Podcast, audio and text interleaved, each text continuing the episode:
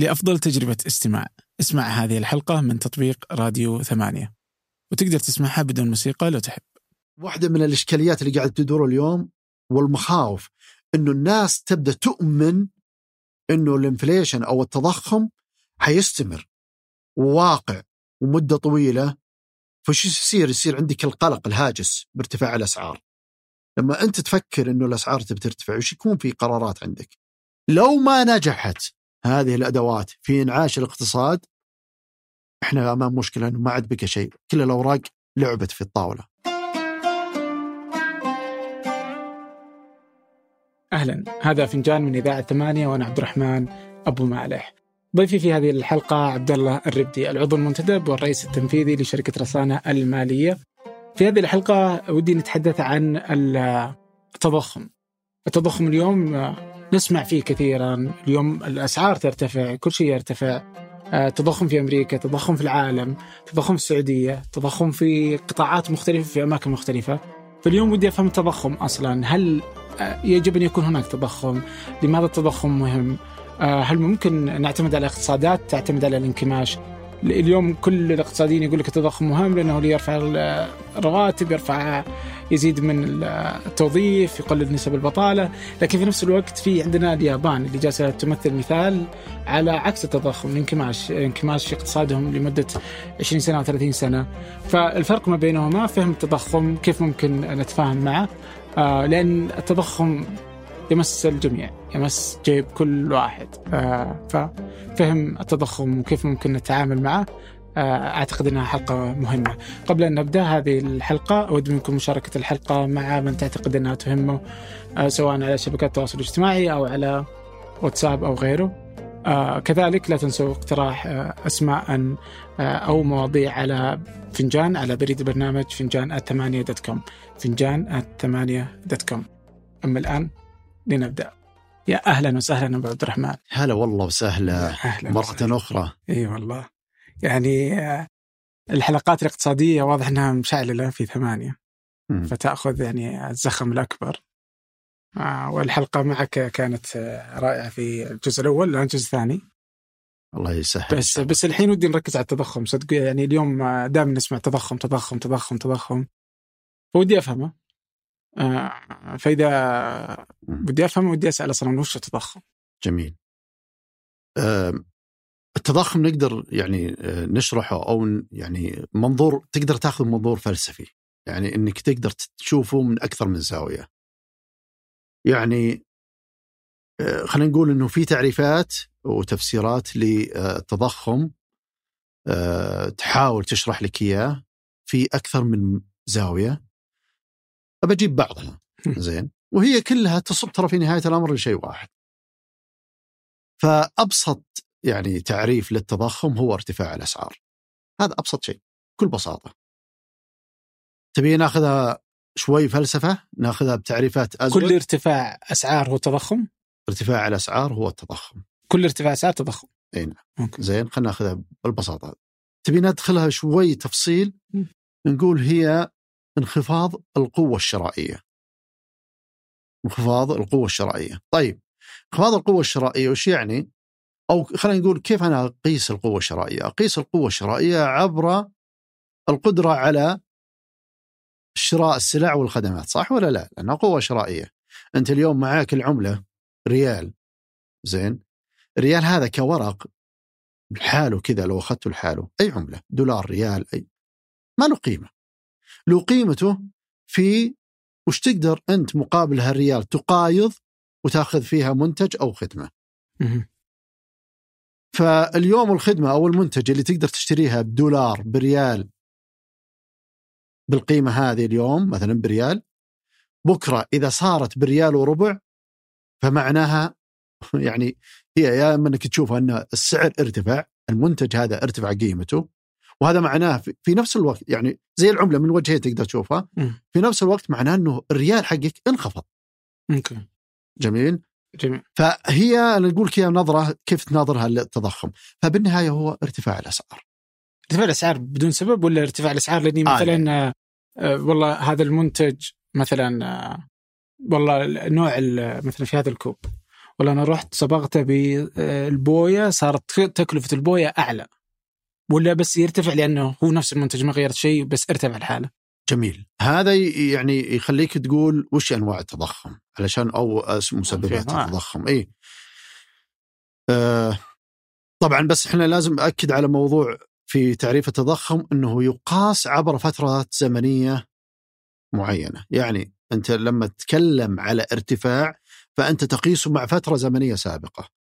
فالعرف يقيسه مع من الشهر هذا مثلا ديسمبر مع ديسمبر 2020 هذا دائما العرف اللي تمشي فيه. فهو قياس سنة عن سنة سابق وليس شهر عن شهر اللي قبله. مو ديسمبر مع آه نوفمبر. جميل؟ نعم. طيب نجي نقول وش أنواع التضخم أو مسببات التضخم؟ فيه بشكل عام في ثلاثة أنواع من التضخم. أول نوع اللي هو يسمى demand pull inflation أو التضخم اللي جاي من الطلب وهو الأغلب. في حالات التضخم. إنه يكون اليوم عندك طلب أعلى من العرض. يعني خلينا نجيب لك مثال.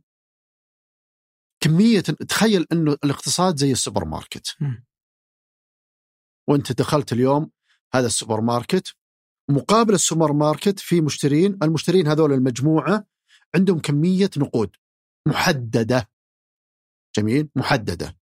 كمية النقود هذه إذا كانت بالضبط توفي وت... وتساوي كمية المنتجات اللي على أرفف السوبر ماركت فهنا يكون خلقنا حالة ما فيها لا ارتفاع ولا انخفاض اللي عندي من الفلوس اللي عند الناس هذول المجموعة هي نفسها كمية اللي يقدرون يشترون فيها كل المنتجات داخل السوبر ماركت. وش اللي بيصير في الجهة الثانية؟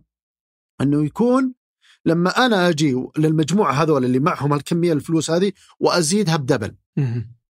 زين؟ ولنفرض إن عندهم مئة ألف ريال. كويس؟ ال ألف ريال هذه جيت وحطيت مئة ألف ثانية وش بيصير؟ يصير في فلوس بيصير في فلوس أكثر وإذا صار في فلوس أكثر بيصير طلب أعلى إنفاق أعلى كمية المنتجات اللي في الأرفف تغيرت ما تغيرت هي نفسها حيصير فيها طلب فبالتالي القطعة اللي في الرف اللي كانت تنباع في حالة الاقتصاد الوضع الطبيعي بخمسة ريال علشان زادت كمية النقود بالدبل حتصير سعرها 10 ريال. فرضا. فرضا ها؟ حتصير زي 10 ريال. وهذا يسا معناه إنه صار عندي تضخم لأنه ارتفع السعر. هذا هو جاي التضخم سبب إيش؟ ارتفاع الطلب اللي جاء بسبب زيادة العرض النقدي معه. فهي مسألة عرض وطلب هذا النوع الأول. هذا النوع الأول اللي هو ناخذه في العقار مثلا في الرياض طلب عالي كمية أقل اي مثلا في العق... في العقار الرياض اليوم بسبب إن العرض قل حجب جزء كبير من العرض في الرياض بسبب تنظيمات وتشريعات جديدة وغيرها وإيقافات صار فيه كمية من المعروض محدودة م. في نفس الوقت في عرض والعرض هذا زاد بسبب إيش؟ مثلا التمويل العقاري م. الجديد. التمويل العقاري مع مع سياسة الإسكان وتوجيه الدعم الجديد سوى ضخ طلب جديد في السوق على عرض قليل. وش سوى في الأسعار؟ الأسعار شوف لو تلاحظ الأسعار وش اللي ارتفعت؟ أسعار السكني. شوف التجاري ما ارتفع. ليش؟ لأنه الطلب جاي على منتج. السكني. السكني.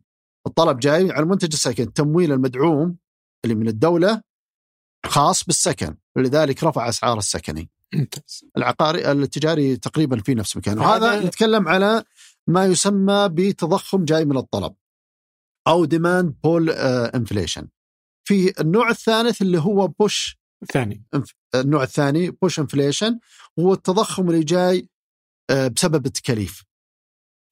زي إيش مثلا؟ لنفرض إنه اليوم أسعار الوقود ارتفعت. فرضا بدون ما نقول ليش أسعار الوقود ارتفعت لكن أسعار الوقود ارتفعت. ما يهم السبب. فرضا إيه. فإيش يصير في كثير من المنتجات؟ حترتفع. زين؟ سواء نقل خدمات اللوجستيه أو حتى إذا كان فرضنا إنه الارتفاع كان هذا في سعر ال oil أو النفط فينعكس على أسعار ال petrochemical وال petrochemical ينعكس على, أسعار على المدري إيش. ال petrochemical يدخل في كل شيء. فينعكس على كل شيء. كل شيء قدامك الآن الآن حرفيا داخل فيه petrochemical. فبالتالي كل شيء حيرتفع معاه. آه لو تتذكر يمكن ع- من عام 2002 يمكن وإلى وصلنا 2014 كان في ارتفاع كبير في العالم بسبب آه، طبعا الطلب اللي جاي من الصين. الصين كانت تستهلك بشكل غير طبيعي بالمعادن والنفط وخلافه أدى إلى تضخم جاي من الصين. كويس التضخم هذا جاي من الطلب من الصين فبالتالي رفع الأسعار لذلك أسعار البترول في عام 2012 كم وصلت.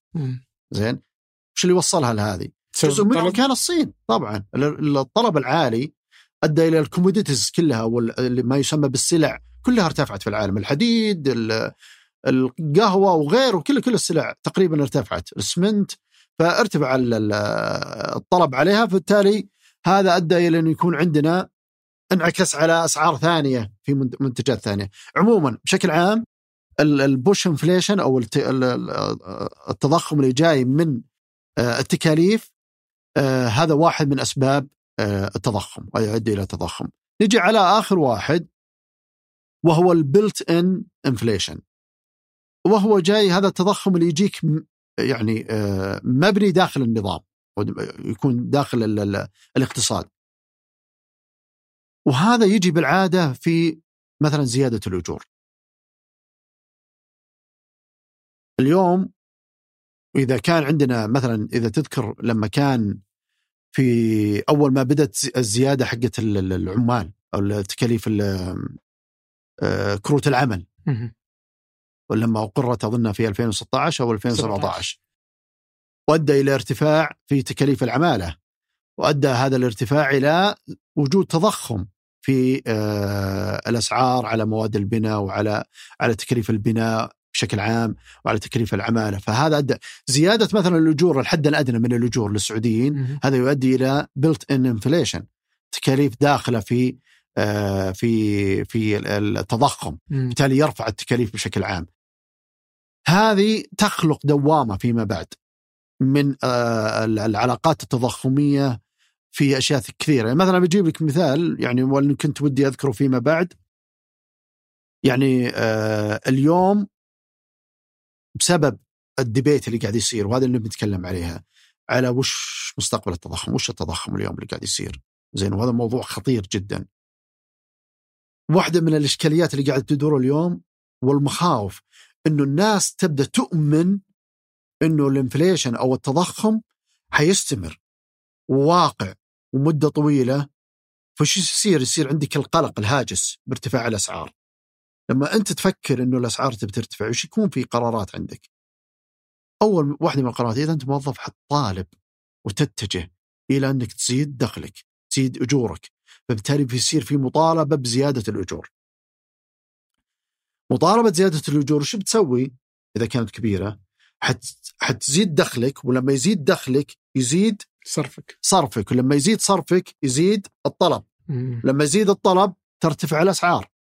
وحندخل في دوامة لو ترتفع الأسعار حتزيد بالمطالبة الأجور. ودوامة ما تنتهي. أوكي. فيسمونها أظنها wage demand wage price spiral أوكي. فهذه ما تنتهي تصير عندك دوامة ولذلك تشوف البنوك المركزية اليوم حريصين إنهم ما يسمون ال- ال- التضخم اللي قاعد يصير الآن إنه دائم. يحاولون يقولون إنه عابر أو مؤقت. اليوم إحنا نعيش آه، فترة تضخم. يعني هذه ودي أنا نرجع فيها نتكلم على شو اللي صاير اليوم. أوكي. زين؟ بس إحنا الآن على مفهوم التضخم بشكل عام. فهذه تقريبا ثلاث أنواع حق الرئيسية لأسباب التضخم أو أنواع التضخم. هل فكرة التضخم صحية؟ فكرة وجود إنه يعني كذا فكرة التضخم هل هي صحية؟ هل هي موجودة أصلا من زمان؟ يعني طبيعة أي اقتصاد أي تداول بين الناس يصير في تضخم ولا هي مفهوم جديد استحدث في الاقتصاد؟ إيه طبعا التضخم آه، في مستوياته المعقولة يعتبر صحي. بل يعتبر مطلوب ليه؟ ليه؟ اليوم لو افترض اليوم أنت تتوقع زين عبد الرحمن اليوم تتوقع إنه الأسعار مو بترتفع تنزل وش تكون قراراتك مبنية عليه؟ عطري. بيت ما انت بشاري. سيارة ما انت بشاري. صحيح. ما ادري إيش ما انت بشاري. كويس؟ حتوقف انفاق. وقفت الانفاق وش يصير في الطلب؟ حينخفض. طبعا أتكلم على مو بنت لشخصك نتكلم على الناس. زين؟ وش بيصير في الطلب؟ حينخفض. لا ينخفض الطلب. وقفت المصانع. ووقف التجار. ويوقفون استثماراتهم. ويوقفون توسعاتهم. ليش؟ لأنه في انخفاض بالطلب. وإذا وقفوا كل هذا بس هذا في انعدام الطلب مو في انخفاض الطلب. لا أنا أتكلم عن انخفاض الطلب. أنت الآن إذا توقعت أن الأسعار بتنزل و... وخلينا نفترض أن الأسعار قاعدة تنزل. زين؟ وأنت وقفت قراراتك الشرائية والمستهلكين والمستهلكين وقفوا إنفاق. فتوقيف الإنفاق حيضعف الطلب. لما يضعف الطلب زين؟ مقهى مطعم غيره ما يتوسع. خلاص بدأ يضعف الطلب. زين؟ محل تجاري أي شيء. فيوقف استثمار. خلينا نقول خلينا نقول على الأقل ما راح يتوسع. ممتاز. وبعضهم بيقفل. زين؟ هذه القرارات سوف تؤدي في نهاية الأمر إلى بطالة. عدم خلق وظائف وبطالة وتكدس ناس. والبطالة لا أعتقد إنه في أحد يعني آه، يريد أن يرى إن البطالة تزيد في اقتصاد ما. والبطالة؟ هذا راح يسبب لك مشكلة ثانية. حيضعف الإنفاق زيادة وزيادة. فكرة الثلج حتكبر معك إذا أنت وش تبي؟ أنت تبي إنه دائما الناس ترى إنه الأسعار ترتفع لكن بشكل معقول. علشان الناس تستمر بالإنفاق. ما يكون عندهم تصورات تلخبط الإنفاق الطبيعي. تو وش قلنا إحنا في لما أنت تعتقد إن الأسعار راح تزيد. شو بيصير عندك؟ بشتري الحين أيوه تبي تشتري الحين زي ما الناس الآن تعتقد أن أسعار الأراضي ولا أسعار العقار في الرياض ولا غيره بيزيد، إيش صار؟ يشترون آه صار فيه موجة شراء.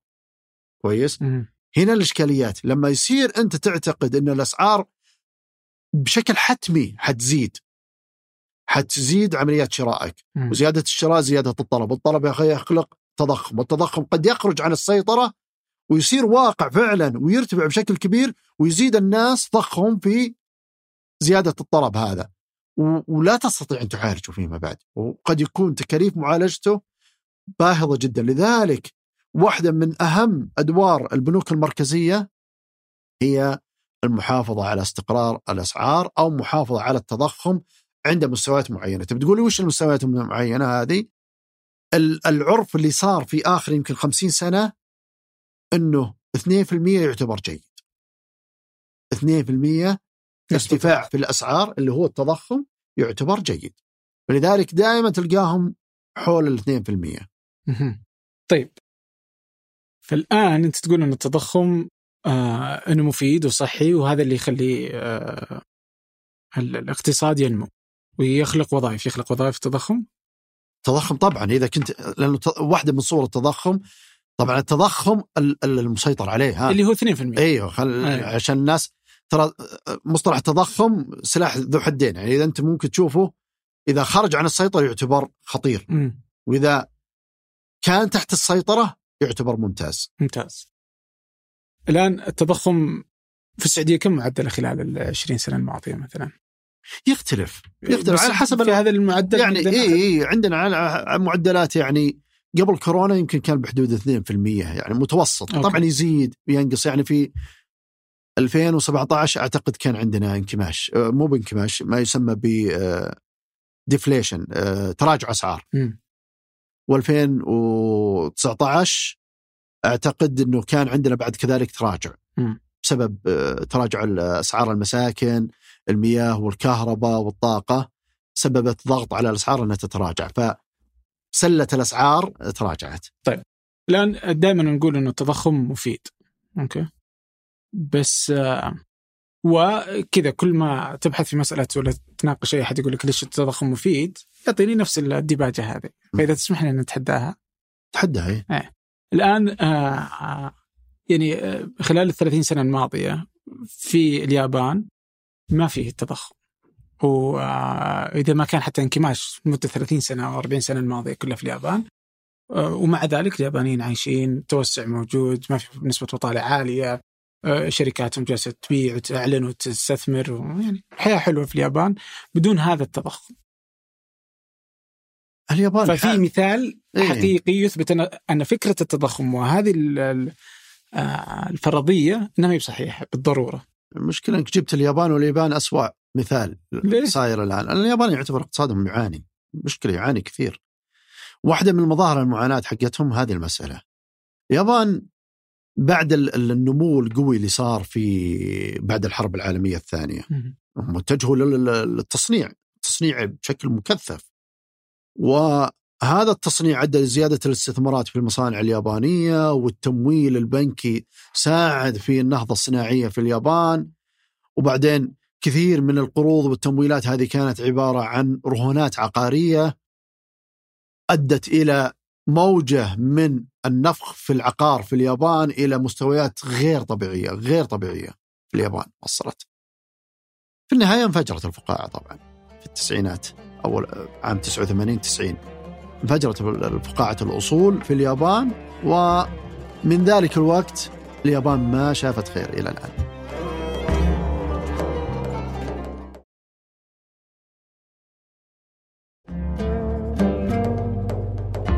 شلون ما شفت خير؟ إلى الآن ما شافت خير، الاقتصاد الياباني ما زال يعاني. نعم يصدر يبيع زين لكن وش صار في الناس؟ الناس صاروا يدخرون. زين اليابانيين كل ما جاهم دخل صاروا يدخرونه. كويس؟ ما في استهلاك، ما في انفاق. زين؟ فأصبح ما في استثمارات في اليابان فعليا. غير هذا اليابان نفسه شعب قاعد يشيخ. يعني ما يعني ما عاد فيه ما عاد فيه يعني أعتقد إنه هو البلد الآن اللي صار آه، تعداد السكان حقهم قاعد ينزل ما هو قاعد يرتفع ب... ليش ربطتها آه. طيب بالاقتصاد؟ ليش ربطت آه، هذا بهذا؟ شلون ربطت ال- عدم زيادة الإنجاب في لا، آه، الاقتصاد. الطلب أنت شوف الاقتصاد وش هو؟ طلب وعرض. زين جانب الطلب في خلل كبير في اليابان. زين ما في طلب وهذا اللي واحدة من الأشياء اللي تقول لي ليش ال ال الأسعار قاعدة في في تراجع مثلا في في اليابان. هذه واحدة منها إن الطلب عندهم سيء جدا.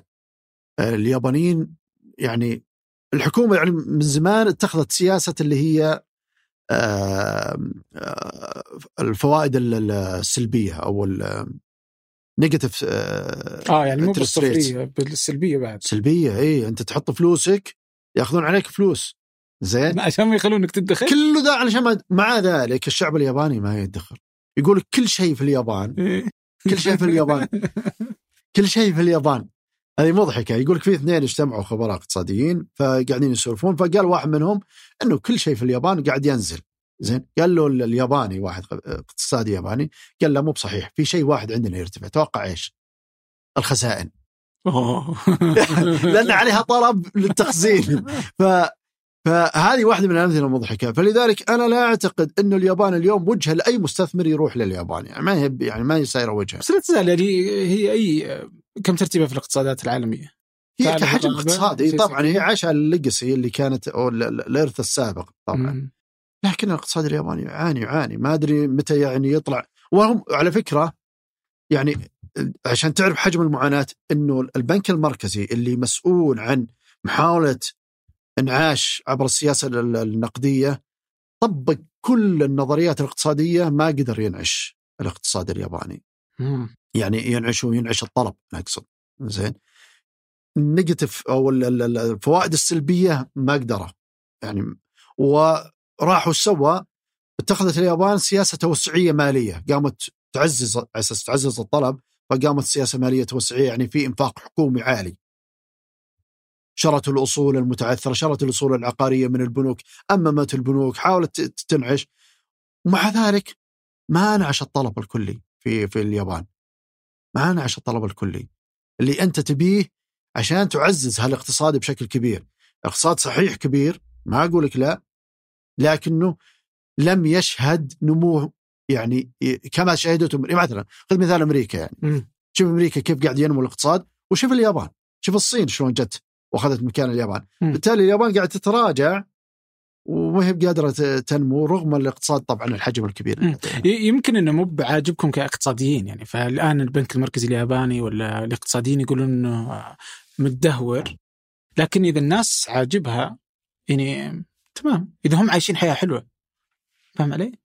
يعني أنا ما أدري والله يعني- هذا هذا لازم تسأله ياباني يعني هل هل هو عايش حياة حلوة؟ أنا ما أدري والله صراحة لكن وهذا كان استجاب لتحركات البنك المركزي ما استجاب شوف يعني بالنهاية الأمر أنت آه، يهمك أشياء كمستقبل مم. اقتصاد زين اليوم ترى مو هو كل قرار اليوم يقر بيعجب الناس ويكون مناسب لهم لكنه ضروري عشان 10 سنوات 20 سنة قدام. دائما الاقتصاديين يفكرون 10 سنوات 20 سنة قدام أو خلينا نقول اقتصاديين صناع السياسة الاقتصادية يفكر في المستقبل على مدى 10 15 سنة 20 سنة. التاجر والمواطن يناظر يومه. أهم عليه يومه. كويس؟ ولذلك تلقى دائما وجهات النظر ما بين اللي مو غير متخصص مواطن عادي وما بين صانع السياسة. ما يرى ما يراه هذا وهذا ما يمكن يعني يرى أنه أنه هنالك أولويات. بالتالي اليابان تحاول تنعش الشيء المستقبلي. الطالب اللي أنا شايفه وين رايح اليابان. كويس؟ قد يكون اليوم يمكن عادي بالنسبة لهم لكن في المستقبل آه، في في مشكلة كبيرة حت- حتكون في اليابان. طيب بتحداها مرة ثانية إذا تسمح لي فكرة التضخم واهميته أو إنه صحي التضخم. الآن التضخم آه، كل ما فإذا أخذنا النسبة ال- العادلة أو الجيده الصحيحه اللي آه، تذكرونها هي 2% صحيح؟ سنة عن سنة فمعناته أنت النقد حقك يقل قيمته كل ما كان في تضخم مم. صح؟ مم. كنقد أكيد ويرتفع الأصول مم. صحيح؟ صحيح فمعناته الآن أن المستفيد من التضخم هم الأغنياء والمتضرر من التضخم هم الفقراء مهم. فيزيد الأغنياء غنى ويزيد ال- الفقراء فقرا أحسنت فإذا هو فما تلاحظ إنه التضخم اليوم موجود لخدمة الأغنياء والإضرار بالفقراء؟ لأني أنا كفقير ما عندي أصول. لما تقول لي اشتر ترى كل اللي مسولف فيه الآن أنا ما أقدر أشتري. مم. يعني ما ما أقدر أحط فلوسي في أصول. كل اللي أملكه نقد. جميل. وكل النقد يقل وأنت اللي كل النقد حقك يرتفع. جميل. اعتقد نقطة مهمة خليني أشرحها لك. اليوم إذا كان التضخم بيعيشه المواطن أو بيعيشه الفرد زين بدون ما يترجم إلى زيادة دخل فهو متضرر بكل تاكيد. مم. فالمفترض إيش؟ المفترض مع التضخم يكون في زيادة في الأجور تناسب التضخم أو تتغلب عليه. إذا أنت موظف وهذه الغالبية صح؟ إذا أنت موظف ودخلك لا يزيد بما يتوافق مع زيادة التضخم فأنت سوف تعاني. لأنه بالعربي أنت قاعد تقل قوتك الشرائية سنة بعد سنة. إذا أخذنا بمثال 2% أنت مثلا راتبك 10000 مم. لمده خمس سنوات قدام ما تغير. والتضخم قاعد يزيد 2% 2% 2% في 2% حتنتهي أنت انه قدرتك الشرائية بعد خمس سنوات انخفضت بحوالي 10% يمكن أو شيء زي كذا. وهذا آه، طبعا شيء سيء. لذلك لابد أن يترافق مع زيادة الأجور. على الجانب الآخر زي ما ذكرت الأغنياء يستفيدون خصوصا الأغنياء اللي يملكون أصول. يمكن أنا تكلمت فيها يمكن أكثر من مرة. يمكن من أول الناس اللي يمكن تكلموا في موضوع التضخم في ال- ال- ال- التضخم الأخير في آخر في سنة 2020 وكنت أقول تضخم موجود أو تعتقد أن التضخم موجود عليك بالأصول حاول تشتري أصول تقتني أصول سواء أسهم لأنه الاسهم أسهل أصل يمرر التضخم كيف؟ عبر أرباح الشركات مم. عبر ارتفاع السعر السهم فتمرر التضخم سهولة. اثنين الأصول العقارية طبعا. الأصول العقارية تمتص كثير كثير من الأحيان التضخم، لذلك إحنا نلاحظ إنه اللي حصل في بعد 22 إنه صار ارتفاع في الأسهم فعلا وصار في ارتفاع في العقار في العقار بشكل عام في المملكة. زين؟ تتفاوت الارتفاعات بكل تأكيد طبعا. لكن خصوصا على السكني كان في ارتفاع. فلذلك الأصول العقارية الأصول بشكل عام أداة جيدة للامتصاص. لم تكن عندك أصول عقارية موظف فلا بد أن تحرص انه يكون يعني آه، وظيفتك أو دخلك يزيد بزيادة ال- التضخم. طيب ليش ما نقدر ناخذ نموذج آخر غير التضخم مثلا لو أخذنا الاقتصاد الانكماش وش المشكلة فيه؟ وش المشكلة في إنه يكون عندنا اقتصاد آه، معاكس لل- للتضخم ونجلس آه، نعالجه كما نعالج التضخم في محاولات ضبطه وتحسينه.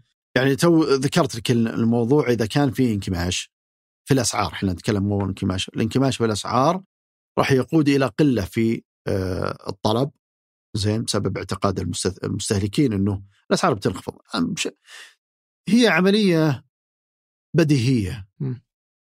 الإنسان إذا أنت تعتقد إنه الشيء بينزل ليش أشتريه الحين؟ لا بس أنا بحافظ. امم زين. أوكي. اي فهي هي معضلة. ترى معضلة. ترى ما بسهلة المسألة. إذا جيتها من زي الم... زي الميزان. مم. زين. شلون تازن المسألة؟ شفت الحين اشتغلت على مهندسين الصوت صار يركب الصوت. شلون يوصل للتردد أو ال- الوزنية الصح؟ هذا هو الاقتصاد إن زدتها شوي حميت الاقتصاد زين صرت في مشكلة إن بردت الاقتصاد زيادة عن اللزوم دخلت في مشكلة أنا شلون أصل للرتم التون. النغمة المناسبة نخلي الاقتصاد يشتغل زين. هذه وظيفة البنك المركزي، وظيفة السياسة المالية زي وزارة المالية عندنا، أوكي والبنك المركزي علشان المعروض النقدي ومستوى الأسعار كيف يحافظ عليه. هذه مهمته.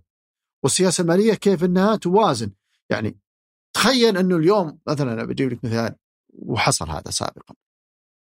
السياسة المالية صارت توسعية بشكل كبير، يعني بدأ إنفاق كبير قفزات في الإنفاق. وش اللي بيصير؟ يصير في تضخم يصير في ارتفاعات كبيرة وحتسبب إشكاليات تأثر عليك على المدى الطويل. لما لما كان عندنا توسع في عام 2012 و2010 مع البترول ومع نهضة البترول وصرنا نتوسع وصلنا إلى التريليون بسرعة في الميزانية صار كل تكاليف مواد البناء وكل تكاليف الإنشاءات وغيرها شهدت قفزات كبيرة مم. واصبحت تكاليفها عالية. مجرد ما رجع المستوى ونزل صار في إشكاليات عند المصانع، صار في إشكاليات عند لأنه انخفض الطلب بسرعة. زين؟ فأدى إلى آه، مشاكل قوية، لذلك من المهم وهذه واحدة من الأشياء بعض الأحيان تسمح بانه يكون في ارتفاعات كذا، لكن الأهم الاستقرار على المدى الزمني الطويل. أنا أهم ما علي مستثمر مستهلك وات ايفر يعني مهما كنت أنت أهم ما عليك إنك تعرف إنه في استقرار وفي وضوح في الأسعار. ما يصلح إني أنا أقول والله في 2025 أنا أتوقع إنه في قفزات بالأسعار بتكون 50% حتسبب مشاكل كذا. لابد إني أحافظ على مستوى الأسعار إنه يكون ارتفاعاته معقوله ما يكون عندي قفزات. فهذه أنا برجع لك على مسألة ال tuning. ال- محاوله رصد أو الوصول إلى أح أفضل توليفة في ميزان ال- الاقتصاد. okay. طيب بس آه، المشكلة اليوم إن أن التضخم في الأسعار هو تضخم في النقد يعني. والنقد اليوم مسألة يعني متخيلة. ما في شيء حقيقي تمسكه. يعني ما هو معتمد على ذهب فما في أصلا يعني ما في شيء. هي إني أنا أثق في الحكومة الأمريكية إنه هذا الريال آه، الدولار كذا. والسعودية أنا أثق في الريال انه الحكومة جالسة تقول إنه عندنا هذا المخزون وهذا النقد. ومن وين جالسة أطبع شيء خارج ال- اللي جالس. موجود في السوق. آه، فحتى التضخم اليوم هو يعتمد على هذا الشيء اللي معتمد على الثقة.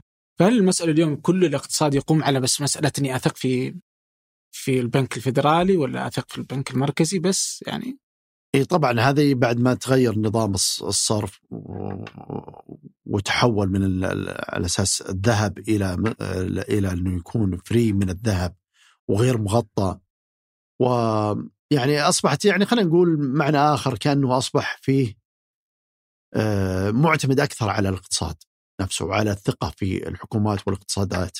الدولار على سبيل المثال إنك تعتمد على سياسات في الاقتصاد الأمريكي وعلى حجم الاقتصاد الأمريكي فهذا الفيث أو الاعتقاد أو الإيمان هذا يعطي الدولار قوته. غير هذا إنه حجم التعاملات حقته تجعله لا بديل له لا بديل له اليوم نتكلم اليوم حاليا. لا بديل له وعلى المستقبل القريب ما أعتقد إنه يعني في شيء حيكون يعني بديل لعملة مثل الدولار ما زال يسيطر على بس ما يخوفك؟ يعني أنا بالنسبة لي أشوف إنه مشكلة إني أنا الحين بس المسألة كلها على السياسات النقدية الأمريكية. اليوم آه، يعني خلال السنتين الماضية كم طبعت أمريكا فلوس؟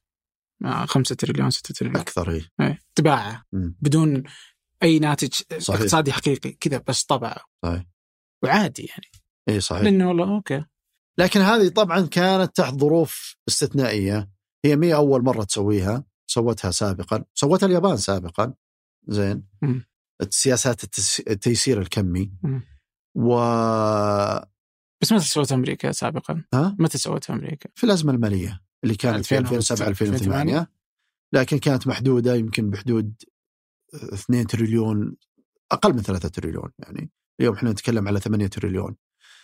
النفخ في في قائمة المركز المالي حقت الفدرالي زين؟ ف ففعليا الفدرالي إيش يسوي؟ يقوم يشتري أصول سندات آه، ورهونات عقارية آه، من من البنوك ومن السوق يعني من الماركت بشكل عام واذونات الخزانة الأمريكية ويضخ مقابلها آه، دولارات.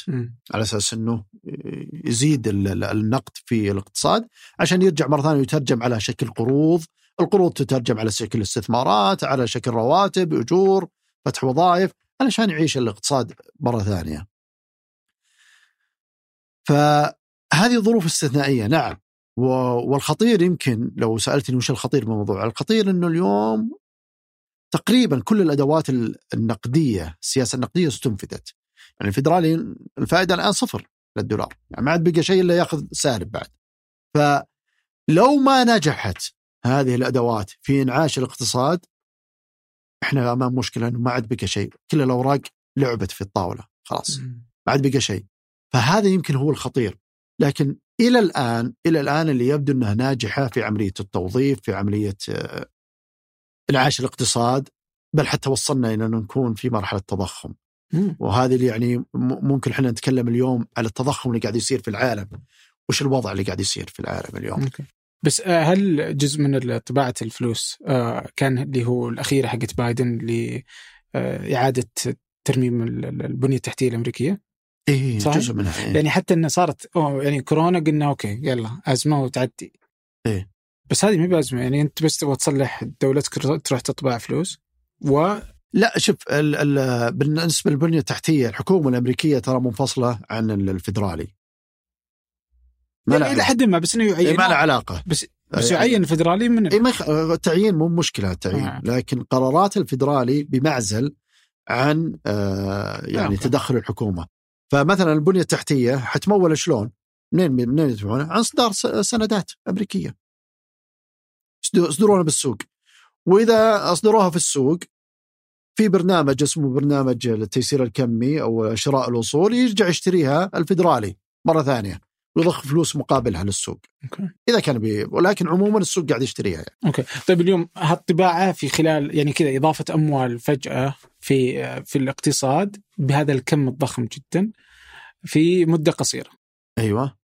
ما انعكس عليه تضخم يوازي هذه الطباعة؟ صح؟ اليوم في أمريكا م. طيب خلينا نتكلم اليوم في أمريكا وش اللي قاعد يصير؟ زين هو انعكس ولا انعكس؟ يعني يعني آه، فيها تحتاج إلى تفصيل خلينا نقول خلينا نحتاج إلى تفصيل. اليوم يعني من نهاية الربع من الربع الثالث آه تقريبا بدأ الكلام الفدرالي الأمريكي بدأ يلمح إلى إنه راح نواجه فترات يكون فيها تضخم. جميل؟ وبعدين في نهاية الربع الرابع كان يتكلم عن وجود تضخم آه، مؤقت أو عابر. نتكلم عن نسبة كم يعني؟ ما كان يتكلم عن النسبة، ما كان يعطي، لكن كان يقول إنه إحنا سوف يعني يكون عندنا تضخم في فترات أكثر من 2%. هذا أول ما بدأ، وبعدين قال في عندنا تضخم حيكون ترانزيتوري أو عابر أو مؤقت. طيب اللي صار الآن إنه في آخر جلسات كان مع الكونغرس ومع مجلس النواب كانوا يتكلمون معاه إنه أنت الحين قاعد تقول لنا مصطلح جديد علينا ترانزيتوري هذا وش تقصد فيها؟ عابر مؤقت كل شيء بالدنيا عابر مؤقت. إحنا وجودنا عابر مؤقت. فهمنا وش المك... فرجع وقال أسحب الكلمة. أوكي. زين؟ أسحب كلمة ترانزيتوري إنه إنه يعني المشكلة اليوم قد تكون يعني آه آه خلينا نقول خلينا نفكر فيها بتفكير ثاني إنه كيف حيأثر وجود تضخم على على الاقتصاد على المستوى الطويل. لكن خلينا برجع لك اليوم وش قاعد يصير، اليوم في العالم كله وبامريكا يعني آه اللي صار إنه لما جت الأزمة آه كورونا اللي حصل إنه صار في إغلاقات كثيرة في المصانع. طيب الإغلاق المصانع هذه وش كانت تعمل؟ وش النظام؟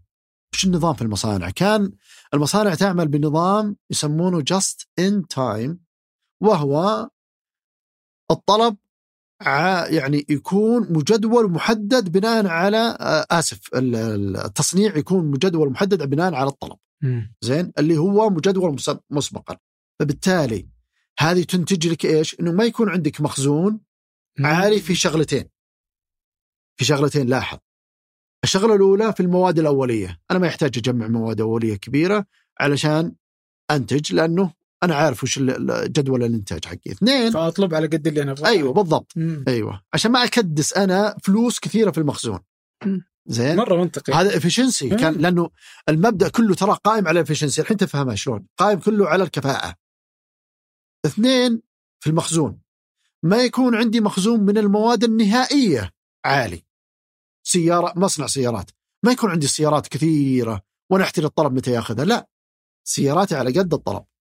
ومخزون المواد الأولية اللي يدخل في السيارات على قد اللي بيصنع وينتج على قد الطلب. بالتالي كان فيه هوس شيء اسمه الكفاءة التشغيلية. فهذا اسمه المبدأ هذا كله جاست ان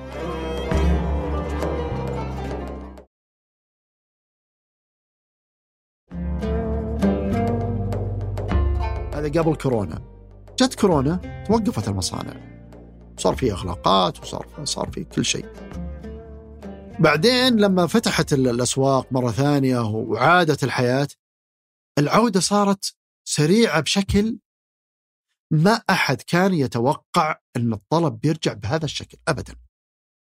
ويسمونه شفتنج من الطلب أو التحول الطلب من الخدمات زي إيش؟ زي السفر آه زي أي خدمات عادية من الخدمات إلى المنتجات. صار الطلب على مثلا القطاع الزراعي قطاع.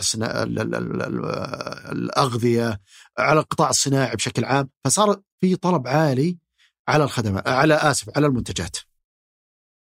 الطلب هذا جاء بسرعة بعد الأزمة. بسرعة ما حد كان يتوقع. يعني مثلا 2006 اسف الأزمة المالية في 2007 2008 الطلب لم يعد إلى قبل ما مستوياته هذه إلا بسنين. في بعد أزمة كورونا رجع بشهور. طيب ارجع الآن للصورة اللي كانت في المصانع، مصانع موقفة ما عندها مواد اوليه، ما عندها مخزون أصلا من المنتجات النهائية. وجاء طلب فجأة كبير وقوي. صار في لخبطة في في عملية سلاسل الإمداد. ما هم قادرين.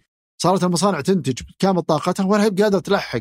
فصار في جاب في في في في مساحة فراغ ما بين الطلب هنا والقدرة العرض في العالم كله هنا. فهم قادرين يغطونها. وش اللي فاقم زيادة؟ فاقم زيادة إنه كثير من العمال كان لازم يعزلون بسبب إجراءات كورونا. يعني تجي كثير يصير فيه مجموعة عمال جتهم كورونا. خلاص وقف اطلعوا عن العمل. واحيانا يغلق المصنع كله إجراءات احترازية وانت عارف الشيء شفناها. احتراجات فبالتالي زادت الضغوط. يعني غير إنه أنا عندي طلب متراكم حق شهور قدام أنا ما قادر أغطيه أنا قاعد أسكر مصنعي أو أسكر بعض خطوط الإنتاج بسبب إنه العمال لازم يعزلون انفسهم آه، وحتى إنه ممكن المصانع ما قدرت ترجع بنفس الطاقة لأنه لازم في التباعد الاجتماعي وال طبعا أشياء إيه. كثيرة يعني في هذا الموضوع. آه أزمة. ف هذا الموضوع سبب صداع غير طبيعي لكل واحد يشتغل في سلاسل الإمداد سبب صداع غير طبيعي للمصانع. هذا الموضوع اليوم اضطر الشركات وهذا تطور يعني مهم جدا أن تغير استراتيجياتها من الكفاءة في التشغيل إلى يعني إلى إلى إلى الموثوقية والمصداقية والاعتمادية في في التشغيل. بمعنى؟ بمعنى اليوم كثير من الشركات وش سوت؟ آه مثلا في تقرير سواه أو إحصائية آه، استبيان آسف سواه ماكنزي يقول لك انه 61% اليوم من مدراء الشركات وش سووا؟ قاموا يزيدون مخزونهم من المواد الأولية. خلاص اقتنع حتى لو ما يعني حتى لو ما في طلب بيزيدوا وطبعا في طلب لكن قاعد يزيد أكثر يحاول يبني المخزون. طيب آه زيادة زيادة مخزون هذه إيش تتطلب؟ تتطلب منك زيادة مساحات تخزين.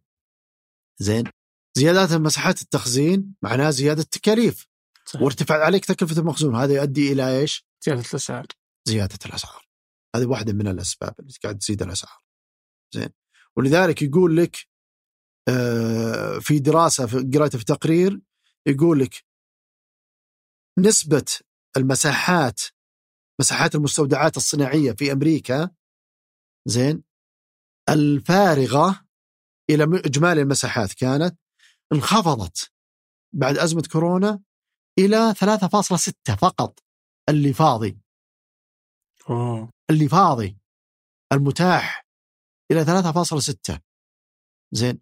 وهذا ممكن يعد يعني يخليك تفكر تقول والله it's good investment أو استثمار جيد إنه أروح أنا أستثمر في إنشاء مستودعات في أمريكا. لذلك يمكن أحد يسمعها ويفكر فيها. لكن اليوم 3.6 فقط نسبة اللي اللي فارغ في المستودعات الصناعية في أمريكا ولذلك الطلب عالي في الموضوع هذا كله يدلك على تغيير استراتيجيات الشركات في آه، مسألة آه، شلون إحنا نقدر فقط في أمريكا ولا في العالم؟ آه، هذا في أمريكا طبعا أكيد أتوقع في العالم نفس الشيء. لكن هذه هذه الأرقام اللي كانت يعني موجودة عندي. هذا يعني هذه واحدة من الأشياء اللي أقول لك إياها شلون ال ال ال الأزمة غيرت استراتيجية الشركات. مثلا في الآن بدينا نسمع من الشركات اللي يسمونها عابرة القارات أو شركات متعددة الجنسيات. يقول لك local for local إيش يقصدون فيها ال local for local؟ اليوم هذا لأنها متعددة الجنسيات فقالت إحنا لابد انه نسوي آه توطين لبعض سلاسل الإمداد في مناطق. زين؟ وتصير يعني تغذي من داخلها. يعني مثلا لابد أن نشوف في أوروبا إنه نخلي مصانع آه معينة تمد مصانعنا الرئيسية. يعني على سبيل المثال أنتل قامت سوت لها مصنع أظنه استثمار قيمته 20 مليار دولار لسيمي كوندكتر الرقائق الإلكترونية اللي فيها أزمة الآن شرائح الالكترونيه هذه. زين؟ 20 مليار في أوروبا تبي تسويها. ليش؟ عشان تمد مصانعها وهي كانت وقتها بس في أمريكا؟ بدل ما كانت في تايوان. تايوان. أيوه. آه. يعني صار في هبوط كبير في في العرض. ما هم قادرين يغطون الطلب اللي قاعد يصير. وهذه واحدة من المشاكل اللي صايرة الآن في السيارات. تصنيع السيارات اليوم يعاني من من رقائق الالكترونيه ما هو قادر يلقى رقائق إلكترونية تكفيه. ولذلك صار في انخفاض في إنتاج السيارات. الانخفاض هذا إيش سوى؟ رفع السيارات المستعملة. شلون شوف شلون الاقتصاد مترابط؟ شيء عجيب صراحة. يعني لا يمكن تتخيل الاقتصاد إنه بسيط. اسعار السيارات في أمريكا صار فيها ارتفاع كبير. صدق إنه في بعض أنواع السيارات وصل اللي موديل سنة قديم يعني قدموا موديل سنة واحدة وصل سعر الجديد. أو قريب من الجديد. آه. ما قد صارت هذه. ما قد صارت. ليش؟ لأنه ما في سيارات. ف وش اللي رفع الطلب بهذا الحجم بهذه الشراهة؟ هل هو الضخ في يعني الفلوس اللي أعطوها المواطنين الأمريكان هذه المجانية؟ طبعا جزء منه ولا وش إيش اللي خلى الناس ترجع بهذا الهوس بهذه القدرة ال ال يعني ال من الشراء و... يعني السوق الأمريكي يتطلب في كل سنة عدد معين من السيارات، عدد من الملايين من السيارات في كل سنة، هذا طبيعي. ما له أي علاقة بأي شيء ثاني. فلما يصير فيه اضطراب في تصنيع السيارات وسلاسل الإمداد حقتها فالسيارات جي إم فورد غيرها غيرها غيرها كانت مثلا نفترض إنها تبيع في السوق الأمريكي 5 مليون سيارة فرضا يعني 5 مليون سيارة في السنة تنتجها وتبيعها أصبحت ما تقدر تنتج إلا 3 مليون ونص كلهم مع بعض مم. وش بيصير؟ بيصير فيه إشكالية كبيرة في سوق السيارات فيضطر اللي يبحث عن سيارة إنه يروح للسوق المستعمل. فيحاول ياخذ سيارة. هذا اللي خلى فيه صعود كبير في آه، السيارات المستعملة. هذه واحدة من المشاكل. لذلك تلقى, اليوم آه، أعتقد فورد وفورد و GM. فورد و GM اتحدوا مع بعض. شوف هذه واحدة من الاستراتيجيات اللي قاعد تسويها الشركات اليوم لإدارة المخاطر اللي قاعد تصير في السوق. غصبا عنهم غصب. صار في تعاون بينهم بين المنافسين. قاموا اتحدوا مع بعض لإنشاء مصنع semiconductor مم. فالظروف غصب تخليك إنك تتخذ استراتيجيات مو طبيعية مو بعادية في السوق. فيعني هذه واحدة من الأشياء. مثلا فولكس واجن واحدة أكبر مصنعين السيارات في العالم. عشان تواجه المشاكل اللي قاعد تصير في سلاسل الإمداد قامت سوت عقود طويلة الأمد مع الموردين عشان تحجز. وهذه ما بالعادة تسويها ما حد يسويها في في بالشكل هذا ف وقامت وتع... واحدة من الاستراتيجيات قامت تعاونت مع شركة BMW. لتوحيد مكونات بعض مكونات سياراتهم مواصفاتها ليش؟ علشان تغري كل حقين سلاسل الامداد إنهم يوطنون عشان يوطنون المصانع حقتهم في ألمانيا ليش؟ لأنه صار في طلب عالي فولكس واجن و BM كانوا كلهم يستخدمون نفس المنتج فايش يصير لك أنت كمنتج في الصين ولا في فيتنام ولا في أمريكا؟ حيكون الطلب عندك كافي في ألمانيا الحالة إنك تسوي له مصنع. فقاموا يغرون حقين سلاسل الإمداد عشان تجي لألمانيا وتسوي مصنع. جيد. تخيل إلى أي حد تصل التغيير التغيير عشان كذا قلت لك التغيير قاعد يصير كبير. وما يحس فيه إلا اللي يدخل في المواضيع هذه. الشفت هذا آه عجيب صراحة. كيف كورونا غيرت اليوم ال business. لذلك أصبح ما يفكرون في الأسعار. شكرا. ما أصبح يفكرون بال cost. لأنه عنده مشكلة أكبر. المصداقية الموثوقية في التوصيل. مم. فيقول لك أنا خلها تجيني خلها تكون عندي مصداقية. أنا أدري إنه إنتاجي بيستقر وموادي الأولية موجودة وكل سلاسل الإمداد كويسة على حساب التكلفة ما يخالف. فتغير الفكر. قبل كورونا اللي يهمه ال efficiency يهمه الكفاءة يهمه تقليل التكلفة لذلك مصنع في الصين مصنع في فيتنام مصنع ما أدري وين في الهند. اليوم لا ما هو مهم هذا الكلام. المهم تكون سلاسل الإمداد قريبة مني. مصنعين الأوروبيين يبون سلاسل الإمداد قريبة منهم.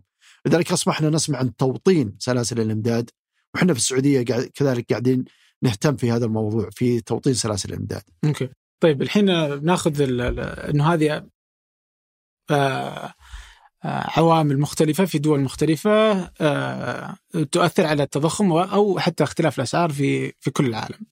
اليوم آه، السعودية مرتبطة بالدولار آه، وأي شيء يحصل على الدولار يحصل على الريال مباشرة فعندنا عامل الارتباط بالدولار الأمريكي فلذا نقاشنا عن أمريكا مباشرة ينعكس على ما يحصل في السعودية. اثنين أن السعودية برضو آه، ليست دو- دولة مصنعة فهي صحيح. دولة تقوم على الاستيراد فاليوم تستورد كل البضاعة فأنت تستورد برضو آه، ال- التضخم التكلفة التكلفة حقتها إيه. إيه. كيف أثر علينا طيب لما ناخذ الجانبين وعاملها على السعودية بالضبط إحنا يعني جزء من التضخم حيكون تضخم مستورد بكل تأكيد إذا إذا إحنا نتكلم السيارات على سبيل المثال السيارات الآن شفنا إحنا أسعار 22 يعني أعتقد إنه أغلب السيارات شفنا فيها ارتفاع كبير في الأسعار. فرق عن 21 فقط. يعني الأسعار كانت كبيرة. فهذا واحد من الأشياء اللي تثبت لك إنه جزء من التضخم مستورد. اليوم أنت لا يمكن أن تكون في معزل ابدا عن التضخم في العالم. لا يمكن. خصوصا بلد زي السعودية آه، أغلب آه، منتجاتها جاية برا فاتورة الواردات عندنا عالية فوق النص تريليون. فبالتالي شيء طبيعي إنه هذا التضخم بيدخل عليك سواء يدخل عليك كمنتج نهائي أو يدخل عليك كمواد نصف مصنعة تدخل في مصانعنا هنا علشان تعطيك منتج نهائي. فبكل تأكيد هذه الارتفاعات موجودة عندنا. أضف إلى ذلك إحنا جزء من التضخم اللي موجود عندنا يحمل آه، أسعار الطاقة والوقود. اسعار الطاقة والوقود في 2020 بعد الانخفاض طبعا اللي صار بدأت ترتفع وشاهدنا ارتفاع في الربع الأول وصلنا إلى مستويات كبيرة شوف السعر اليوم سعر البنزين كم كان؟ وكم كان في الربع الأو... الربع الثاني. يوم وصلت الربع الثاني بس ما كان أحد يسوق. الربع الثاني عام 2020 بسبب الحجر ما كان الناس تطلع كثير. كان رخيص مرة. يمكن الآن ثلاث ثلاث دبلات سعره عن 2020 وهذا جزء من التضخم. زين. لكن طبعا الحكومة يعني حفظ الله حطت سقف. قالت خلاص لو ارتفع البترول وين ما ارتفع ما راح يرتفع أسعار البنزين عن هالسعر هذا. بالتالي حافظت التضخم شوي إنه إنه إنه ما يرتفع أكثر من كذا كذلك على أسعار الطاقة كهرباء وغيرها طيب اليوم مع هذا التضخم المستورد اليوم واحدة من أجزاء التضخم أنت تقول يعني أنت حطيتها حل ومرة كانت برضو جزء اللي هي رفع الأجور فأنت عشان تحلها لازم ترفع الأجور صح؟ برضو رفع الأجور بيساهم في زيادة التضخم طيب وش الحل؟ وش ال...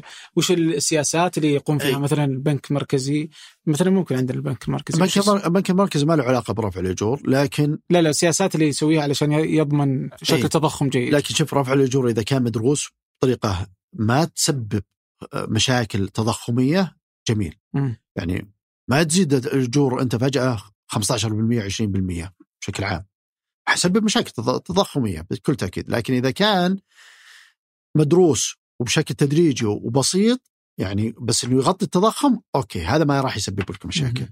لذلك لابد منه. يعني لكن هذا ما يحدث ترى على أرض الواقع ما يصير الكلام ذا. يعني مثلا في أمريكا الأجور ما ارتفعت أغلب الأجور. أغلب الأجور متوسطين العمل خلينا التنفيذيين وغيرهم. لكن المتوسطين العمالة آه هذا أغلبهم ما ارتفعت أجورهم خلال سنوات طويلة. وهذه واحدة من الإشكاليات اللي خلتهم يعيشون تحت ضغط تضخم اليوم. لكن سهلتها الحكومة الأمريكية بإيش؟ برساله تشيكس هذه الشيكات اللي تعطيهم إياها. رجعوا ينفقونها مرة ثانية فرجعت ترتفع الأسعار مرة ثانية. فالحكومة الأمريكية مثلا أو الفدرالي قاعد يناظر الموضوع من زاوية الفدرالي وغيره يعني حتى البنك المركزي السعودي. زين. إنه أنت اليوم طب أنا بضخ بسوي تيسير كمي وبضخ فلوس وازيد المعروض النقدي عشان ازيد الطلب وهذا بيرفع التضخم. من ناحية ثانية لو أنا ما سويتها شو بيصير؟ حادخل بمرحله كساد. ما يصير في طلب حيصير في تراجع. بعدين أصل للنتيجه اللي ما أبغاها بطالة وارتفاع البطالة لأنه ما في استثمارات. زين؟ أزمة والله. وهذه حتصير في أزمة. فأنا قدام طريقين. أروح هنا ولا أروح هنا؟ تضخم أتحمل شوي تضخم. واضخ زين؟ ولا ما اضخ ولكن بيجيني كساد وفي تراجع وبطالة و وغيره. لذلك يعني هذا قرار صعب صراحة البنوك المركزيه لذلك اتخذت قرار إنها آه، تسوي عملية تيسير كمي تخفض الفوائد الفوائد زي ما قلت لك على الدولار نص. أنت الحين تشوف الفوائد على الريال. كلنا قاعدين نشوف القروض البنكية. مم. وصلت أسعار ما أحد كان يتخيلها. ما أحد كان يتخيلها ابدا. شوف مجانا اليوم. ليش؟ بسبب إنه انخفاض الفائدة وهذا وش سوى؟ خلى العالم تأخذ قروض شخصية، قروض عقارية، غيره. وهذا كله ترجم إيش؟ انفاق طلب انفاق. طيب اليوم آه، في واحدة من آه، في تويتر في واحدة من تغريداتك كنت تقول إنه هناك آه، تضخم في أغلب المنتجات جزء منه طبيعي يعاني منه كل دول العالم. أوكي؟ وجزء منه داخلي لأسباب متعددة تخص وضعنا في السعودية. اشرح لي وش الأشياء الخاصة فينا كالسعوديه؟ آه جميل. خليني أقول لك شغلة. اليوم يمكن تكلمنا عليها في البداية مثلا وضع الرياض اليوم. م. اللي قاعد يصير في الرياض ما له علاقة في العالم. زين؟ آه زيادة عدد سكان الرياض والمستهدف في زيادة عدد سكان الرياض هذا بيسوي ضغط على الأسعار في داخل الرياض وأول ضغط عليها حيكون على أسعار المساكن. وهذا اللي قاعد نشوفه إحنا أسعار المساكن ارتفعت بشكل كبير الفترة الماضية. أضف إلى ذلك حجب الأراضي. المعروض من الأراضي وغيرها أدى إلى انه يكون فيه آه، ارتفاع في الأسعار. بالتالي هذه خاصة فينا السعوديين. اثنين يعني كلام ولي العهد الأمير محمد بن سلمان لما تكلم عن الإنفاق اللي بيصير في السعودية خلال عشر سنوات. كم تريليون آه، تم ع- حوالي 27 تريليون سوف تنفق خلال عشر سنوات رقم كبير مم. يعني 10 تريليون من الحكومة اللي هو الميزانية كل سنة تريليون تريليون تقريبا تريليون تريليون صح ولا لا؟ مم. و آه عندنا برنامج شريك 5 تريليون زين هذه 15 تريليون زين وعندنا آه إنفاق سنوي للمستهلكين 500 مليار يعني هذه 5 تريليون ثانية. اصبحنا عندنا كام الحين؟ 20 تريليون. وعندنا إنفاق لصندوق الاستثمارات العامة وإنفاق ل آه، إيش كانوا يسمونها؟ ال- الشراكات أو الشركات. فاللي جاي عن طريق وزارة الاستثمار. كلها تكمل مع بعض مجموعها 27 تريليون. هذا الإنفاق في فترة 10 سنوات أنا أتصور هذا رأيي أنا الشخصي إنه بيخلق ضغوط تضخمية بشكل أو بآخر. ضغوط تضخمية على الأجور حترتفع قيمة الأجور لأنه أنا أتوقع إن الله يعني إن شاء الله تمم وتمت الخطة البطالة حتنخفض بشكل كبير وحيزيد الضغط على الموظفين خصوصا الموظفين ذوي الخبرة وكذا وهذا حيرفع الأجور مرة ثانية. زين؟ آه، اثنين حيزيد الطلب على الأصول وغيرها والخدمات وخلافه بالتالي ممكن حنا نعيش حالة من التضخم الخاصة فينا كسعوديين غير اللي قاعد يصير في في العالم. هذا اللي سبب التغريدة يعني أوكي طيب وش أثر هذه السياسات كلها آه، بتكون علي كفرد؟ آه، أول شيء يعني إذا أنت تتكلم على موظف أنت حتعيش يعني آه، فرص وقد تكون وظيفية أفضل في في المستقبل خصوصا إذا اشتغلت على تطوير نفسك وعرفت وين أنت كيف تقدر تستفيد من الترند الجاي اليوم هذا. اثنين إذا أنت كنت تناظرها كتاجر أو رجل أعمال فاليوم أمامك فرص قوية في الاستثمارات داخل منظومة الصرف اللي تصير. يعني لا تروح تص... يعني تستثمر في قطاع ما هو مشمول في النهضة هذه أو الاستثمارات هذه سواء صناعة سواء آه، سياحة سواء ترفيه سواء آه، بعض قطاعات التجزئة وتوطين بعض الصناعات وغيرها. إذا ما كنت أنت داخل المنظومة هذه يمكن ما تعيش الشغلة هذه أو تحت سلاسل الإمداد اللي تمدها أو اللوجستيك اللي يمدها. زين؟ فهذه الأشياء اللي راح تستفيد. فأنت كرجل أعمال حتستفيد إذا أنت موظف وقدرت يعني تطور نفسك بما يتوافق مع الوظائف اللي تبي تنفتح ويصير عليها طلب عالي برضو حتستفيد أوكي يفرق التضخم من مدينة لمدينة هل ممكن تتضخم مدينة. الرياض و- طبعا إيه. أبها عادي؟ طبعا إيه طبعا ال- المدن اللي ما تشهد يعني اليوم آه وجود مشاريع أو وجود توجه عليها إنه يكون فيها انتقال وتكبير للدائرة السكانية لن تشهد شيء طبيعي ما راح يكون فيها شيء. مم. لا لا يعني ممكن يعني اللي جاء في بالي إنه ممكن ترتفع الأسعار على مستوى السعودية كلها. لكن الفرص الوظيفية تبقى في أماكن معينة. فارتفاع الأسعار في مناطق ما عندها ال- الفرص الوظيفية اللي ممكن نتكلم عنها لأن ما شهد ما يلمسها شوف الأسعار على حسب. يعني اليوم الأسعار الأغذية في الرياض غير الأسعار الأغذية في القصيم غير الأسعار الأغذية في الشرقية. في اختلاف نوعا ما. ما هم نفسها ترى. زين. لكن المثال الأوضح العقار. العقار في, الرياض غير في الشرقية غير في الشمال غير في أبها مثلا. زين. مختلف. ف والعقار مو بسهل السكن يعني. نعبر عنه بالسكن في في سلة قياس التضخم بالسكن. فبالتالي الإيجار مثلا في خميس مشيط ولا في أبها ولا الباحة غير الرياض. غير جدة غير مكة غير عرعر صح ولا لا؟ بس السلع الغذائية واحدة يجي ببالي كذا يعني شوف عندك أنت عدة. البنزين واحد. عندك م- عدة مكونات البنزين واحد مم. زين السلع الغذائية في اختلافات ولكن خلينا نقول إنها قريبة من بعض السكن يختلف كثير بين فيما بينهم. أحيانا الأجور تختلف خلي يعني مثلا محاسب تجيبه في منطقة يعني من أبناء المنطقة في منطقة نائية شوي غير محاسب في الرياض. أوكي. زين؟ غير بغض النظر العمالة نفس الشيء. فبالتالي في مكونات داخل التضخم تختلف من مدينة لمدينة. لذلك لو دخلت على هيئة الإحصاء اللي معنية بنشر أرقام التضخم حتلقاهم ينشرونها بناء على المناطق. آه. وحتلقى في في تفاوت. تلقى في تفاوت. تلقى الرياض مثلا أعلى شيء وتلقى في مدن ثانية أقل. طيب عن علاقة السلع بالتضخم. آه، في واحدة من الفيديوهات عندك كنت تشرح أنه آه، كل ما ارتفع التضخم آه، قل سعر النفط والعكس بالعكس. صحيح؟ وش العلاقة ما بين السلع و مو مو مو التضخم الدولار. الدولار الدولار. اي في علاقة عكسية يعني بناء على تشارت يعني والمعلومات الأسعار على آخر يمكن 20 سنة ما بين الدولار وما بين مثلا أسعار السلع. م. فإذا كان عندنا آه، ارتفاعات كبيرة في أسعار السلع من ضمنها النفط يعني من واحد من أهمها. ال commodities إذا كان يرتفع تلقى الدولار ينخفض. قيمة الدولار ينخفض. وهذا يعطيك تصور عن أول شيء تكلمت فيه، شلون تناظر التضخم.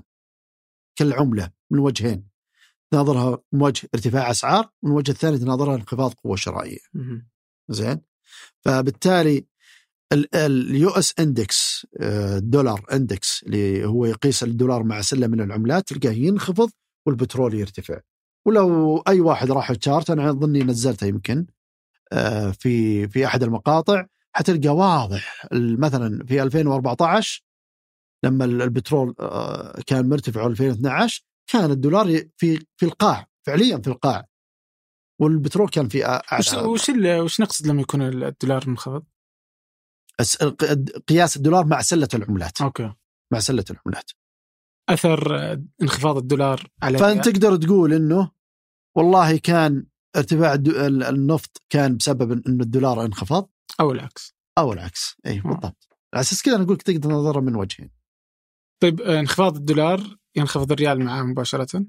اي نعم مم. قدام العملات قدام العملات طيب أثر لذلك يعني شوف في لما انخفض الدولار في الفترة اللي قلت لك عليها من 2010 م. إلى 2014 يعني كل اللي كانوا يحولون فلوسهم إلى مثلا جنيه استرليني كانوا يعانون كان الجنيه الاسترليني في يمكن أعلى مستوياته قدام الدولار فبالتالي قدام الريال اليورو نفس الحكاية م. وأثر ارتباط الريال بالدولار بشكل مستمر. ارتباط آه، يعني آه، ارتباط وثيق طبعا. أنت الدولار يرتفع يرتفع الريال قدام العملات ونفس الحكاية إذا انخفض.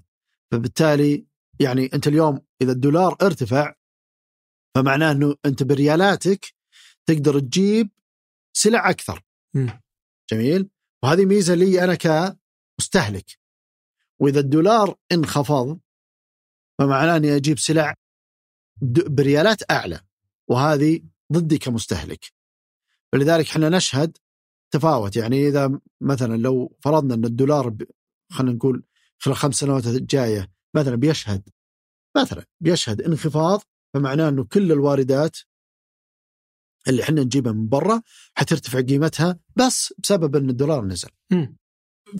فهل من المنطقي أنه نبدأ أن الارتباط يعتبر مسألة سلبية ونبدأ في التفكير في تنويع آه، سلة عملات ولا أي مثال آخر لضمان حرية في ما يعني استقرارك؟ تجربة آه، سلة العملات ما كانت يعني آه، تجربة مغرية أنها تكرر. اللي في الكويت اللي في الكويت مثلا إيه. والنهاية سلة العملات اللي في الكويت أغلبها دولار. يعني ما ما ما تقدر تنفك من الدولار. دولار نهايه يسعر في كل شيء. فحتضطر إنك أنت تكون مع الدولار. وأغلب الدول العالم يعني آه، تأخذ هذه السياسة سياسة إنه مع الدولار. ما جاء بديل إلى الآن ما في بديل. يعني حتى الناس تتكلم عن العملات الرقمية ولا البيتكوين ولا غيرها. ماشي. ما تجربة جديدة لسه لسه. يعني يعني لما تتكلم أنت الحين من اللي يشوفون العملات المشفرة والبيتكوين يعني تجد عند في في اندفاع كبير وهنا يكون في بايز في في تحيز تحيز تفكيري تحيز معرفي. إنك أنت كيف إنك أنت قاعد تاخذ كل شيء يدعم البيتكوين تتجاهل كل شيء ضده مثلا. مم. واللي عكس اللي يتجاهلون البيتكوين ويقللون من العملات المشفرة مثلا يأخذون كل شيء ضدها وينسون أي شيء معها. فبالتالي أنت لابد توازن الأمور. يعني هل هذه يعني أنا قاعد أشوف ال- اليوم مثلا البيتكوين ولا العملات المشفرة قاعدة ما أخذت شكل واضح. شلون شكل واضح؟ يعني أول ما بدت كانت آه، تصنف على أنها عملة. أو تسوق على أنها عملة أو يقول لك أنها عملة. بعدين تحولت إلى أنها تكون مثلا وسيط التعاملات. الآن وصلنا إلى مرحلة إنه يقولون إن هي asset class يعني نوع من أنواع الأصول. طيب إذا أنا أنا وش أفهمها؟ طيب شلون نوع من أنواع الاصول يعني أنا عاملها زي الذهب. الذهب اليوم ما له قيمة إلا إنك أنت بس تعتبره ذهب. ترى ما له أي قيمة ثانية. طلب يعني عليه محدود زين. وش وش اللي يعطي الذهب قيمته؟ نفس الحكاية البيتكوين. طبعا أنا عارف كل اللي ينقال عن البيتكوين محدوديته و و ومن الكلام هذا كله.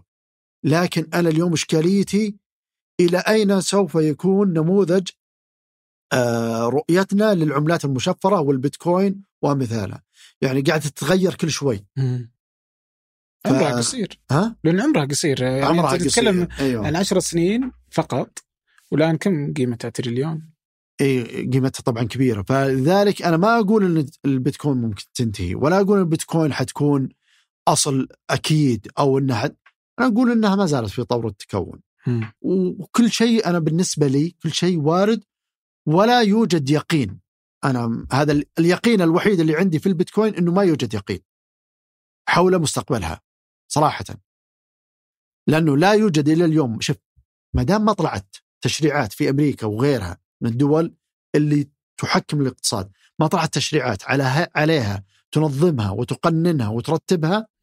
فمعناه اليوم ما يوجد يقين. إذا طلعت تشريعات ذاك اليوم اكتسبت مستقبل نوعا ما بدأ يوضح فلذلك ولا أتصور اليوم أنه في شيء يعني آه، يعطيها اليقين أو يعطيها وضوح ما زال الموضوع فيه بس تقوم. على اللامركزيه وعلى أن التشريعات مسألة ثانوية ما هي مسألة أساسية فاليوم اليوم اكتسبت تريليون دولار قيمتها وما حد شرعها أصلا ولا حد اعترف فيها مم. فيعني مسألة التشريع مسألة غير يعني ثانوية مو بأساسية في في قيام وهل تبي تستمر كذا؟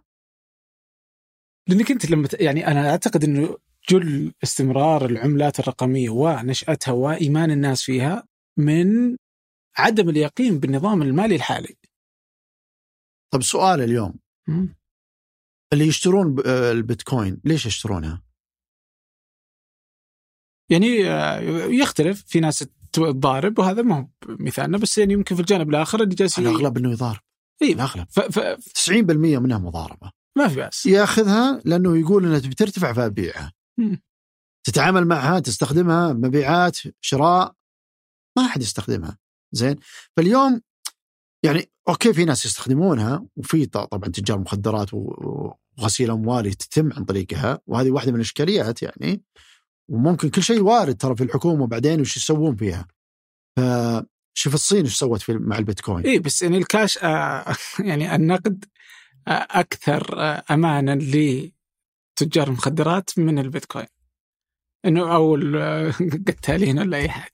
شوف لأنه ما يمدي تعقبه هذا على الأقل قادرين على تعقب البيتكوين. ما يقدرون يتعقبون. يعني تقدر إلا تقدر يعني تقنيا تقدر. يعني تقدر تعرف شلون صارت العملية. اللي أعرفه إنه يعني ما تقدر تعرف شخص. أنا ما أقدر أعرف إن عبد الله إيه. بس أقدر أعرف إن في حركة صارت ما فأقدر أتعقبها. بس اللي أصلا النقد أنا ما أقدر ما أقدر أعرف ولا شيء عنه.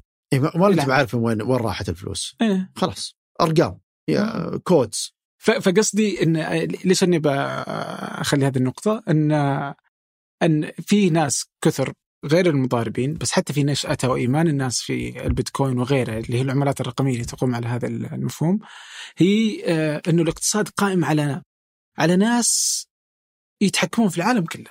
يعني ممكن يكونوا ترى خمسة أشخاص في البنك الفدرالي أثروا في حياتنا كلها. مم. خمسة أشخاص. ما أدري إيش يسولفون فيه بعد يعني فاهم؟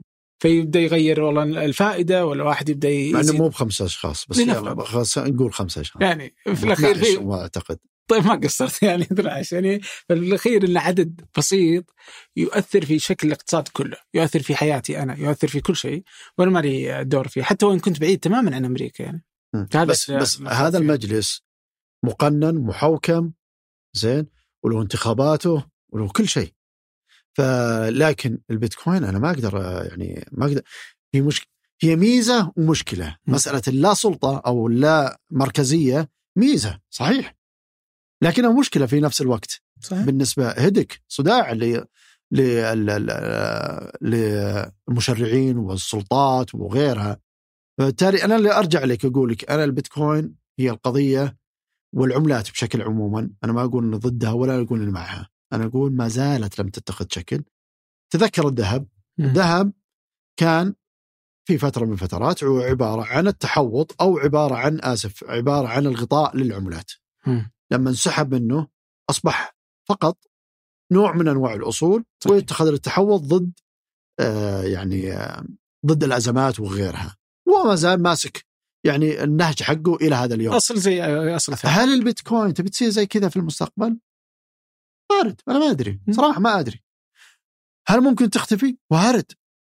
أخطر شيء أخطر شيء إنك تجزم إيه؟ هذا أخطر شيء أخوي عبد الرحمن في الاقتصاد إنك تجزم لذلك دائما شوف الاقتصاديين دائما ما يجزمون ما حد يقدر يجزم لأنه أشياء كثيرة تتغير لذلك صعب جدا إنك تجزم واللي يجزم تراه ما يعرف. أوكي. طيب.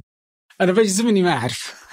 إنه يعني عن دور الحكومات ودور البنوك المركزية في ضبط الاقتصاد الحالي. آه، وخصوصا مثلا إذا جينا في زي سالفتنا اليوم اللي هي التضخم. فنقدر نقول إنه والله البنوك المركزية هدفها إنها ضبط هذه تتدخل متى ما شاءت وزي ما أنت قلت إيش؟ الصوت. توزن الصوت تضبط أيوه. الصوت تمام. بس يعني هذه كذا فر... يعني هذا على الورق منطقي بس إنه مو بصحيح كل مرة. يعني نتذكر مثلا في في, في السبعينات آه آه، أيام فولكر آه، مع البنك الأمريكي الفدرالي ما ما استطاع إنه يضبط التضخم. إلا إنه الناس آمنت إنه الآن بيصير تضخم بنقلله. اللي جالسين يحاولون في اليابان علشان يبغون يحطون تضخم ما قدروا. فلهم الحين كم؟ 30 40 سنة علشان يبغون يحط يرفعون نسبة التضخم في في في اليابان. فما استطاعوا. فكل تدخلات الحكومات في ضبط نسبة التضخم يعني ممكن تضبط ممكن ما تضبط. كويس إنك ذكرت السبعينات و خليني أقول لك شغلة. أنت جبت مثال لكن طيب بعد السبعينات كل الأمور تمام يعني إحنا مشينا بسنوات طويلة تضخم مضبوط زين تمر فترات سبايك وكذا وتغيرات لكنه بشكل عام الفدرالي نجح وبامتياز خلال أغلب الفترات إنه يتحكم بالتضخم. بس خليني بجيب لك على طاري السبعينات على جميل المثال.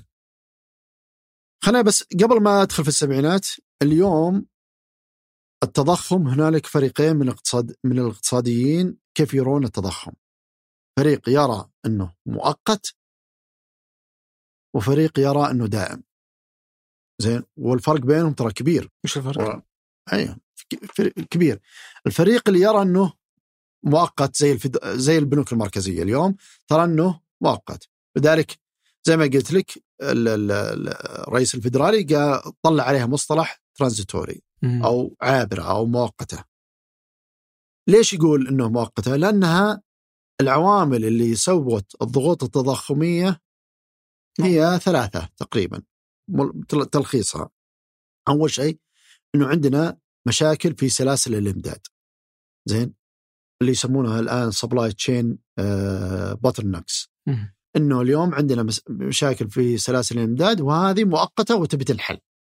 اثنين عندنا ارتفاع قوي في أسعار الطاقة لن يتكرر اللي صار فيه مع روسيا مع أوكرانيا وازمه الغاز.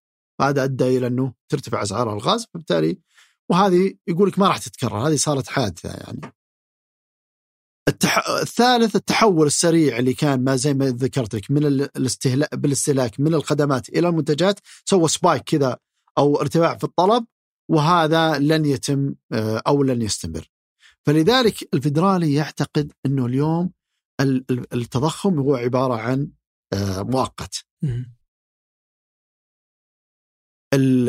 لذلك يقول لك ناظروا اليوم في التضخم أرقام التضخم في شيء اسمه core inflation أو التضخم الأساسي أو المحور الأساسي في التضخم زي في قياس السلة هو ما هو وش ال core inflation اللي هو التضخم ما عدا طلع أسعار الطاقة وأسعار الغذاء، ليش أسعار الطاقة وأسعار الغذاء؟ لأنها دائما متذبذبة.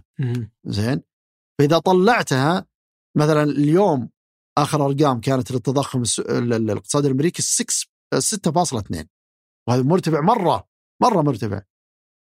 لكن إذا طلعت الطاقة طلعت الغذاء كم بتصير؟ تبي تصير 4.6 وهو يعني يقول لك لا زال مرتفع بس مرتفع بس إنه مو خطير زي 6.2 إيه. لذلك يقول لك أنا أعتقد إنه آه عابر زين الفريق الآخر اللي يقول لك دائم يقول صحيح إنه اليوم في قوة تضخمية آه مؤقتة. لكن أنت ناظر الصورة بشكل عام. الصورة بشكل عام ما تقول لك إنه آه الضغوط اليوم التضخمية آه منخفض أو عابرة. ليش؟ جاب لك المثال حق السبعينات. السبعينات وش اللي صار؟ في عام 1974 73 صار فيه ارتفاع في أسعار النفط. زين اللي بسبب طبعا المقاطعة اللي عملتها الدول الإسلامية على النفط بقيادة السعودية للسوق الأمريكي وأدى إلى إنه اسعار النفط ترتفع ارتفاع كبير. إيش قال الفدرالي ذاك الوقت؟ قال هذه مؤقتة ما راح تستمر، صح ولا لا؟ فسمح للأسعار إنها ترتفع. وش اللي صار؟ عام 74 ارتفع التضخم إلى 11% 11% آه. عام 76 يعني بعدها بسنتين زين نزل إلى 6% لكن ما زال مرتفع ما نزل إلى مستوياته الطبيعية. عام 80 وش صار معهم؟ صار طبعا أي الثورة الإيرانية وصار في توقف في امدادات النفط الإيرانية. رجعنا مرة ثانية spike مرة ثانية أو ارتفاع في أسعار النفط وصل ال inflation أو التضخم إلى 14% أعلى من حقة السبعينات. ما رجع. ما رجع. التضخم إلى مستوياته الطبيعية إلا عام 86 بعد عشر سنوات أو أكثر من عشر سنوات من أول أزمة صارت أو أول. لذلك يقول لك إنه إذا أنت سمحت بالأسعار إنها ترتفع فهو ارتفاع يتحول إلى دائم أو شبه دائم وحيطول معاك معالجة هذا الارتفاع. فبالتالي هذا اليوم الناس اللي تقول لك الموضوع هذا يقول لك انه التحفيز اللي أنت قاعد تسويه هذا القوي قاعد يزيد معاك الطلب وبالتالي في نمو قوي في الإنفاق. زي ما قلنا م. اليوم الشيك آه، الشيكات اللي تروح للأمريكان التحفيز الحكومة الأمريكية بنية تحتية غيرها وغيرها من الأشياء اللي قاعدة تصير كلها قاعد تحفز الطلب بشكل عام والإنفاق المستهلكين بشكل عام. بالتالي حيخلق حالة من التضخم اللي زي كرة الثلج تكبر معاك. ففي نهاية الأمر لن يتم معالجته بيطلع التضخم عن عن طوره لذلك هم قلقين من هذا الموضوع إنه يتحول إلى دائم. فهم يقولون إن سلاسل الإمداد اللي اللي تنقال اليوم مبالغ فيها. آه. مبالغ في مشكلتها. لأنه يقول لك اليوم ال... تذكر لما قلت لك أول شيء إنه الارتفاع في الطلب السريع ما قابله آه، آه، ارتفاع في العرض الاعتقاد إنه حيستمر هذا بشكل كبير. لأنه اليوم ما في مصانع ما في استثمارات بسرعة تجيك تمد خطوط إنتاج وتزودها لذلك ما هي مشكلة سلاسل الإمداد وخربطه فيها لا إنه هذه حتطول معانا علشان تدخل طاقات إنتاجية جديدة حتاخذ سنوات. لذلك يا الفدرالي انتبه تراها مهي مؤقتة بل هي حتستمر معك. والفدرالي والبنوك المركزية دائما حريصة إنها ما تستخدم كلمة إنه التضخم دائم. ليش؟ لأنه لو قالت دائم واستغنت عن كلمة عابر أو مؤقتة الناس حتعرف وتعتقد أنه الأسعار حتستمر في الصعود. وإذا استمرت في الصعود زي ما قلنا وش بيصير؟ حيكون فيه إقبال على الشراء. وهذا بيساهم في زيادة التضخم أيوة التضخم. فلذلك هم ما يبغون. يعطونك الرسالة أنه التضخم بيستمر أنه لابد أنه يكون مؤقت. فموضوع خطير جدا وحساس في الاقتصاد.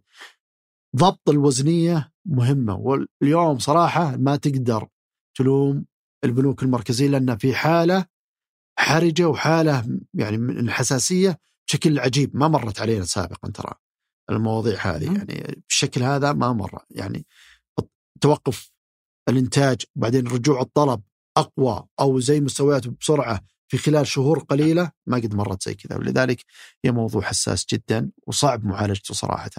أوكي. طيب آه أنا صدق والله ودي أسألك أكثر بس لأن الوقت أزف آه لأن عندي موعد بعد شوي بس ودي أعرف أنا اليوم كفرد وش جالس أسوي طيب؟ وش وش اللي علي إني أسويه؟ كيف ممكن أحمي نفسي أو كيف ممكن أسوي أي حاجة؟ وهنا كفرد ما لا تقول لي أصول لأن أنا ما عندي فلوس. يعني ما يبي اصول. كواحد عادي آه، من الطبقة المتوسطة أو ما دون.